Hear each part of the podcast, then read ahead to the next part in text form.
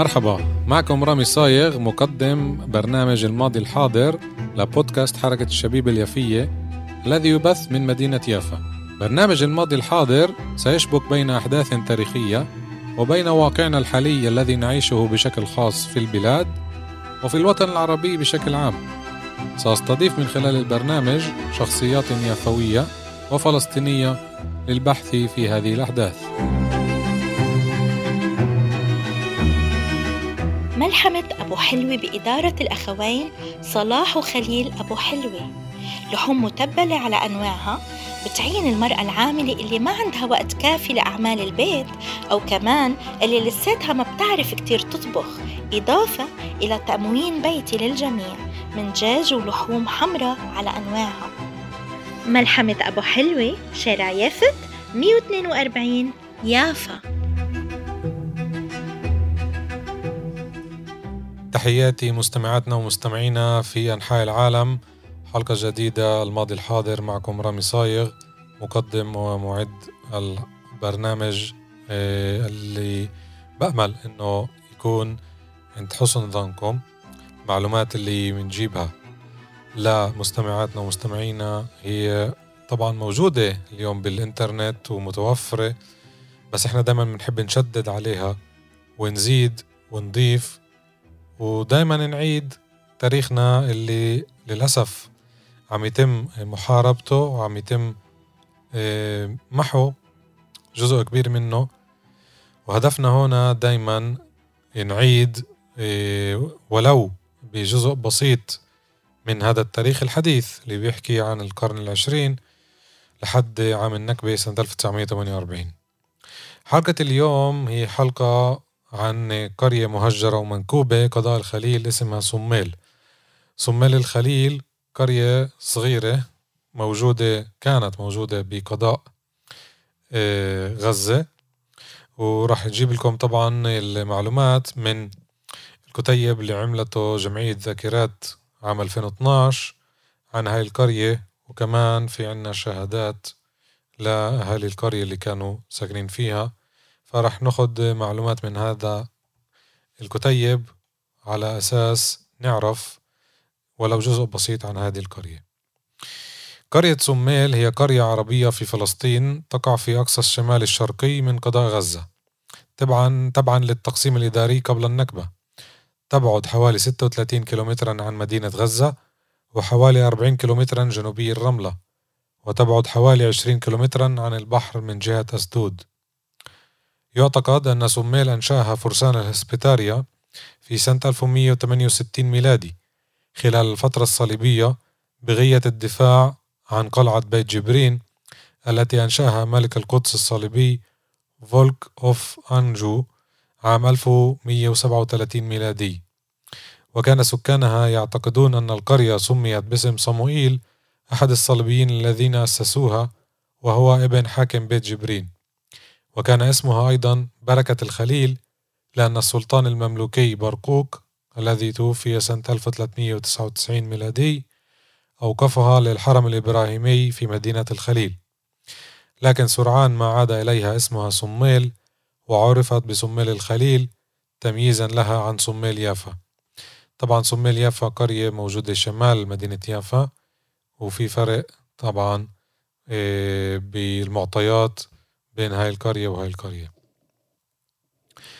المصدر بقولنا كمان شغلة حلوة. عندما مر الباحث الأمريكي إدوارد روبنسون وهو رجل دين مسيحي عاش بين السنوات 1794 ل 1863 وأحد أهم باحثي البلاد في القرن التاسع عشر مر بسميل في أواسط القرن التاسع عشر أشار إلى أنها قرية كبيرة الحجم تقع على مرتفع في السهل. ولاحظ وجود بئر كبيرة عامة قطر دائرتها 11 قدما وعمقها 100 قدم. وقال أيضا أنه كان في القرية ذاتها قطعة من سور قديم يبدو أنه كان في الماضي جزءا من حصن. في أواخر القرن التاسع عشر كان لقرية سميل شكل نصف دائري وخلال فترة الانتداب البريطاني بدأت القرية بالتوسع في اتجاه الجنوب الغربي. وكانت تعتمد على الفالوجة القرية اللي قريبة منها من 6 كيلومترات إلى الجنوب الغربي للحصول على الخدمات التجارية والطبية والإدارية. وكان سكانها من المسلمين ولهم فيها مسجد بني على أنقاض كنيسة صليبية. طبعا هاي الحقبات اللي انذكرت آه، موجودة طبعا بكل بلادنا المعلومات هذه كيف التحول من حكم لحكم كيف التغيير الديموغرافي كيف مرات في بناء جديد ودائما كانت فلسطين بعد الدمار ترجع تنبني من جديد. بالنسبة للتعليم في معلومة بسيطة بتقول في سنة 1936 أنشئت مدرسة في القرية بلغ عدد تلامذتها 88 تلميذا في أواسط الأربعينات وكان بها أربعة صفوف وأنشئ الصف الخامس عام 1946 كان بإمكان طلاب صميل مواصلة الدراسة بعد الصف الخامس في مدرسة الفالوجة إلا أن غالبيتهم كانوا يتركون الدراسة. طبعا زي ما ذكرت بعدة قرى فلسطينية بالماضي بالحلقات الماضية كتير كان في اهتمام للعمل بالأراضي الزراعية أكثر من التعلم لأنها قرية زراعية وتعيش على الزراعة على مدار السنة. فمش غريبة إنه الناس ما كانوش يعلموا أولادهم لمراحل متأخرة. بما إنه جبنا سيرة الزراعة كتير مفيد نعرف ومهم نعرف كيف كانت هناك تقسيم الزراعة ومن إيش كانوا يعتاشوا مذكور إنه بسنة 1569 كانت صميل قرية في ناحية غزة وفيها 363 نسمة. كانت تدفع الضرائب على عدد من الغلال كالقمح والشعير والفاكهة. بالإضافة إلى الماعز وخلايا النحل. وكان في محيط القرية عدة أودية منها وادي الصحراء على طرفها الشمالي ووادي قشطة على طرفها الجنوبي ووادي البير ووادي الغار جنوبي صميل بلغت مساحة أراضي صميل عام النكبة 19304 دونمات منها 2620 دونما تملكها اليهود. كانت الزراعة البعلية وتربية الغنم عماد أنشطة القرية الاقتصادية وكانت محاصيلهم الأساسية من الحبوب والعنب والتين. وفي عام 1944 45 كان ما مجموعة 16093 دونما مخصصا للحبوب و54 دونما مرويا أو مستخدما للبساتين. بما إنه المصدر ذاكر إنه 2620 دونم تملكها اليهود طب من وين اجى هذا الإشي؟ بكمل بقول إنه في آه، أشخاص باعوا أراضي اللي كانوا ملاكين طبعا ملاكين آه، لكتير أراضي. جزء منهم ما كانوش حتى ساكنين بالقرية. واحد منهم موجود بمدينة غزة باع ما يقارب آه، ستة آلاف دنم لليهود وفي كمان صفقة عام ستة وأربعين واحد من دار العلمي باع للكرن كيمت يعني دائرة أراضي اليهود قطعة أرض من هديكة القرية من قرية سميل. بالنسبة للسكان زي ما شفنا عدد سكانها ما كانش كتير بس كانت كمان تنمو زيها زي باقي القرى الفلسطينية المجاورة كمان. وشفنا إنها تعتمد على قرية الفلوجة اللي هي أكبر منها والفلوجة انذكرت كمان بالمعارك اللي كانت بين الجيش المصري والجيش اليهودي. السكان بالقرية آه، كانوا طبعا حمائل والقرية نفسها كانت مقسمة لحارتين الحارة الغربية سكنت فيها الحمائل الدرباشي السلمي سالم عيسى عادي النجار أبو حميدان خالد الخطيب البيروتي الراعي الشلالفة عبد الواحد والخضر. آه، الحارة الشرقية سكنتها آه، حمولة عوض أو البشايرة صبح رمضان طه العقدة أبو علي حماد أبو زيد نوفل معمر شلاش ياسين عوض الله وأبو زاكية. وكان بهاي القرية مع صغيرة مختارين. مختار أول هو الحاج أحمد سلمي من الحارة الغربية. إيه، كان ذي شأن عند الحكومة البريطانية وبين الناس وذا مكانة في القضاء العشائري. والمختار الثاني من الحارة الشرقية اسمه يوسف أحمد عوض. الإنجليز سجنوا المختار محمد محمود عوض الله رمضان ونفوه لعكا لمدة ست أشهر. وكانت كل حمولة من الحمائل الست الكبيرة بالقرية تعين ممثل لإلها بمجلس القرية. لمساعدة المختارين في حل مشاكل القرية رغم حجمها الصغير كان لها تنظيم داخلي ويبدو أنه كان تنظيم ناجح لحد عام النكبة. عام 1945 وصل عدد سكان ل 950 نسمة. في إحصائيات 1931 كان عدد السكان 692 نسمة. اللي سكنوا ب 178 منزل. عدد السكان يوم احتلال القرية بتموز 1948 بقي تقريبا 970 نسمة وكان لهم 190 بيت. بيوت القرية أغلبها مبنية من طين ما عدا عدد قليل منهم بني من الحجر والأسمنت زي بيت المختار الحاج أحمد سلمي وبيت إسماعيل إبراهيم الدرباشي وبيت المختار الثاني يوسف أحمد حسن والمسجد والمدرسة اللي انذكروا. دمرت السلطات الاحتلال كل منازل القرية لمحو معالم القرية نفسها.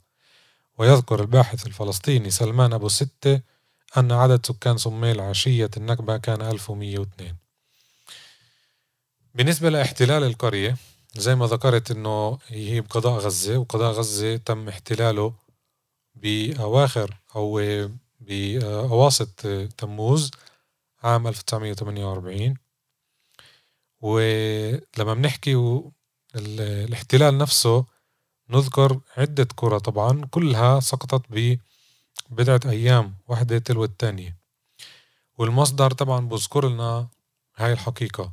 سقطت صميل خلال إحدى الهجمات التي كان لواء جيفعاتي يشنها جنوبا وذلك خلال الفترة المعروفة بالأيام العشرة أي ما بين هدنتي 8 ل 18 تموز عام 48 ولا يعرف على وجه التحديد متى احتلت القرية. لكن من المرجح أن تكون سقطت في المراحل المبكرة من العملية بين 9 ل 14 تموز. وخلال هذا الهجوم نجحت القوات الإسرائيلية في احتلال رقعة واسعة من الأراضي الواقعة جنوبي طريق الرمل القدس وهجرت أكثر من عشرين ألف شخص. وكان قد سبق هذا الهجوم هجمات متكررة من قبل المنظمات الصهيونية. وقد قاوم سكان سميل قدر استطاعتهم رغم قلة السلاح والذخيرة وقد سقط منهم سبعة عشر شخصا خلال الأشهر الأخيرة قبل سقوط قريتهم في تموز عام النكبة قسم منهم في مواجهات خارج القرية وقسم منهم خلال الدفاع عنها ومنهم من سقط في كمائن نصبها اليهود على الطرقات وفي الحقول المحيطة بالقرية. طب أهالي القرية وين موجودين؟ إيه المصدر بقولنا ويعيش أهالي صميل اليوم في مخيمات اللجوء في غزة خاصة في مخيم نصيرات والأردن في مخيم البقعة والضفة الغربية في مخيم الفوار وفي عدة مدن أخرى في فلسطين والشتات كالخليل وبيت لحم ونابلس وأريحة والرملة وعمان ويعيش اليوم داخل الكيان عائلتان فقط من صميل إحداهما من دار الدرباشي والثانية من دار حجاج أو عبد الواحد وتسكنان في مدينة الرملة. طبعا بنوجه التحية لكل آه، أهالي صميل اللي تشتتوا مش بس اللي موجودين بالرملة إنما بكل الأماكن اللي ذكرناها. إيه، القرية إيش صار فيها؟ طبعا المخطط كان واضح نسف القرى الفلسطينية عن بكرة أبيها. والقرية اليوم طبعا آه، ما فيش إلها أي آه، مباني صامدة لأنه هدمت حكومة الاحتلال كل بيوت القرية ومدرستها ومسجدها. لا تزال تشاهد بقايا سور ترتبط به أسس بعض الغرف لعلها بقايا حصن قديم وهناك قوس مبنية تبدو كبقايا بيت ولا توجد آثار للمقبرة. أما ما عدا ذلك فإن النبات البرية كالخبيزة والخرفيش والشومر والحشائش البرية تغطي موقع القرية. وهنالك أيضا شجيرات شوك المسيح والجميز وسياجات كثيفة من نبات الصبار ولا تزال تشاهد طريق كروية قديمة وإلى جانبها صف من نبات الصبار. أما الأراضي المجاورة فيستغلها المزارعون اليهود ويقع موقع القرية اليوم في منطقة طبيعية تابعة للصندوق القومي اليهودي ويستعمل كمرعى للمواشي. ملاحظة على الصندوق القومي اليهودي هذا تأسس من قبل يهود أوروبا لما لساتهم كانوا حتى بأوروبا. بدوا يجمعوا الأموال ولما أسسوا لحالهم فروع بفلسطين كملوا جمع الأموال من اليهود اللي بأوروبا ومن اليهود اللي دخلوا فلسطين زمن الحكم العثماني قبل الاحتلال والانتداب البريطاني. وقت الاحتلال والحكم العثماني كان في خمس آسف كان في أربع موجات هجرة. وهاي الهجرة اليهودية الأربعة المذكورة هاي كانت رسمية عدا عن التسلل اللي كان برضه من أوروبا لفلسطين. فتخيلوا الكميات الهائلة اللي دخلت فلسطين من روسيا وقضاء تعال نقول من روسيا القيصرية سابقا لفلسطين. بعدين آه توسعت الهجرات هذه ووصلت من دول تانية ما عدا آه روسيا نفسها. فتخيلوا الكرن كيمت ما قبل النكبة كيف أسست حالها ودعمت نفسها وبدت تشتري أراضي. وطبعا بعد سرقة الأراضي بالنكبة سيطرت على هاي الأراضي واليوم حولتها وكأنه لمحميات طبيعية. بعد النكبة أقيمت أربع مستعمرات على أراضي صوميل أربع مستعمرات يهودية طبعا بين الأعوام 53 ل 68 وطبعا في هناك كيبوتس اللي أقيم سنة الستة وأربعين على أراضي تلة ترمس القريبة لقرية سميل الكيبوتس هذا فشل مش زي باقي الكيبوتسات. سنة 62 تم إغلاقه لأسباب اقتصادية. واليوم محله في مدرسة داخلية يهودية تحمل نفس اسم اسم الكيبوتس آه تم تأسيسها عام 1979 هلا بالكتيب زي ما ذكرت بالبداية في عنا مقابلات عديدة أكيد مش راح أذكر آه كلها. راح أذكر آه واحدة من المقابلات مع السيدة سارة إسماعيل إبراهيم الدرباشي. من مواليد قرية صميل عام 1932 مكان المقابلة المقابلة آسف كانت ببيتها بالرملة. تاريخ المقابلة 25 نيسان 2012 وأجرى المقابلة عمر الغباري اللي بنوجه له التحية دايما لأعماله بالجمعية. مقابلة طويلة. استقطبت منها بعض المعلومات اللي آه، بتورجينا إيش كان بالقرية. وايش صار بعدين الحاجة سارة من مواليد 1932 تحكي عن الحياة الطبيعية بالقرية كيف كانت بدون أي مشاكل مع أنه طوقوها اليهود ما قبل النكبة وصارت محاصرة تقريبا من كل الاتجاهات تقريبا. وبتحكي طبعا عن العادات والتقاليد الفلسطينية. أنا بدي أجيب بس معلومات معينة. مثلا ذاكرة عن موضوع المياه. كانت تقول هي إيه كنا نجيب مي من البير. قسم كانوا يروحوا على الحمير وقسم تحمل الجرة على راسها. بير البلد كان نبع. هو بيرنا وبير العراق قصدي عراق المنشية. اسمه بير الخليل. الشيخ سلامة سريوة حفر بير وما طلعتش مي. حفروا بير تاني بالبلد وما طلعتش مي. وهجرنا وضلينا إيه يعني ضل الأبوار مفتوحة بدون أي فايدة. هاي الحفرة اللي جنب دارنا هاي مطمورة مش بير.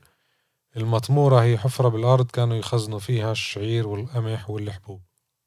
طبعا هي زارت القرية قبل بضعة سنوات وهناك كانت تشوف بقايا القرية. مذكور كمان عن المقاومة زي ما ذكرت إيه، عن قرية الفلوجة. إنه المصريين كانوا معسكرين بالفلوجة ومعهم كان عبد الناصر. وبتقول إحنا كنا بصميل. بذكر إنه عند أبوي كان سلاح كتير. كانوا اليهود يهجموا علينا من جهة جسير كانوا الشباب يصيحوا هجمة اليهود وكل واحد يحمل سلاحه ويجري. إحنا الصبايا وأنا كنت أشجع وحدة على السلاح. كنت أفكفكه وأنظفه وأعبيه. كنت أخذ الفشك وألحقهم. أنا أول وحدة.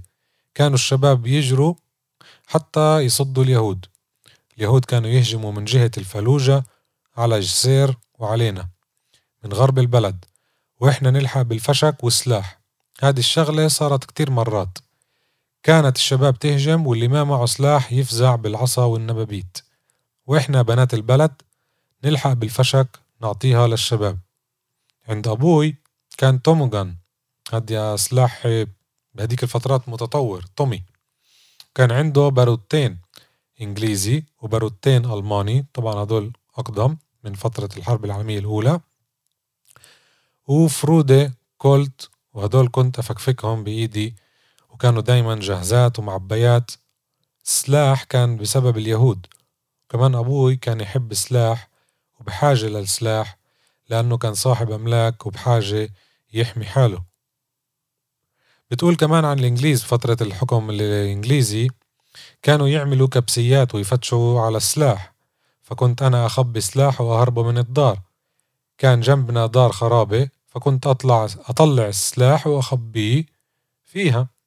مرة والإنجليز موجودين بدار أبوي طلعت السلاح ونطيت على دار عمي اللي جنبنا ومن دار عمي للدار الخرابة اللي منها وغاد وإجوا الإنجليز وفتشوا وكانوا يفتشوا كل إشي بالبيت.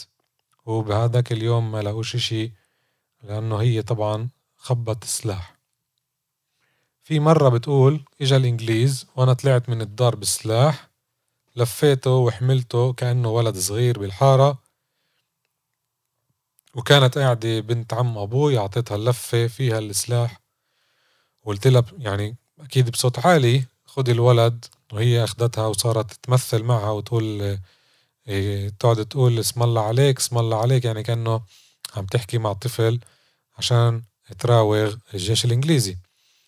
كانوا الإنجليز كتير يجوا يفتشوا عن السلاح طبعا إحنا هي أكيد ذاكرة هاي الفترة اللي يمكن فترة الثورة الفلسطينية الكبرى بين سنوات 36 39 بتقول كمان لما كانوا اليهود يهجموا علينا كانوا المصريين بعدهم بالفلوجة. كنا نعرف إنه المصريين موجودين وإنه جمال عبد الناصر كان قائد هناك.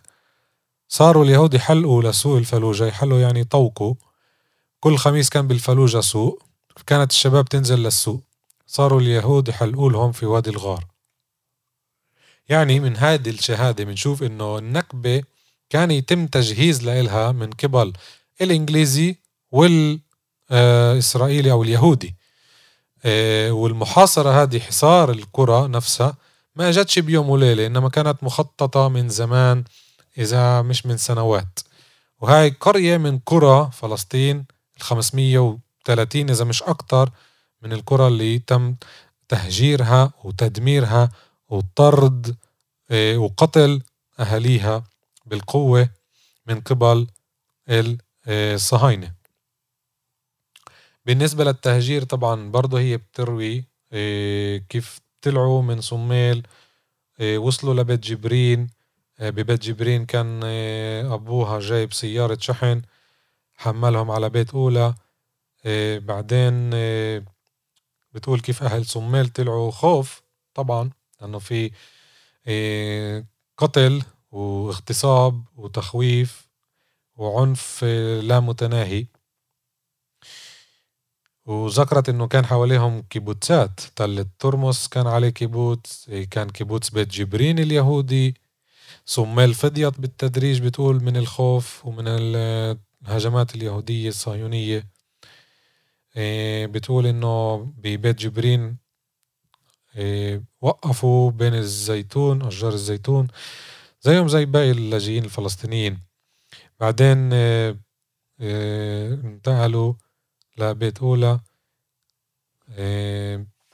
وبتكمل تحكي كيف عاشوا اللجوء بمناطق خارج قريتهم الأصلية صميل صميل الخليل.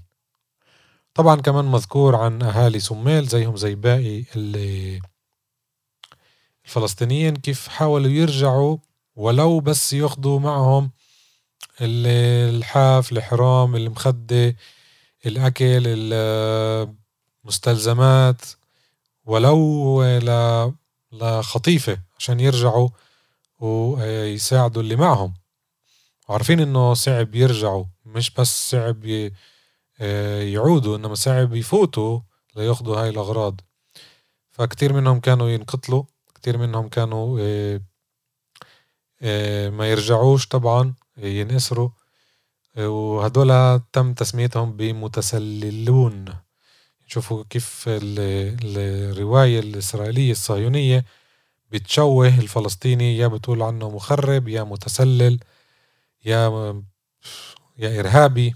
طبعا هذا كله لطمس الحقيقة اللي كانت عام 48 واللي لليوم موجودة.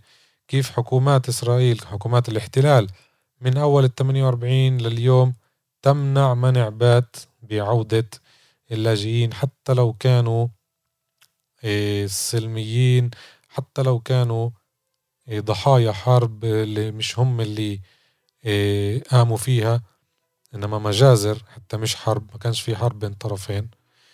ضحية لنكبة ما زالت مستمرة حتى يومنا هذا. نأمل إنه روينا الألم. لنزرع الأمل. هاي كمان حكاية عن قرية صمال الخليل. نوجه التحية لكل أهليها أينما تواجدوا. تحياتي مني لإلكم مستمعاتنا مستمعينا الكرام. بحب أشكر حسن استماعكم. تقدروا تستمعوا لبودكاست حركة شبيب اليفية على التطبيقات Spotify و Podbean Google Cast و Apple Cast. وإحنا كمان موجودين على صفحة الفيسبوك. بودكاست حركة الشبيبة اليافية وصفحة حركة الشبيبة اليافية برنامج الماضي الحاضر بشدد على تاريخنا وراح يكمل يشدد على تاريخنا.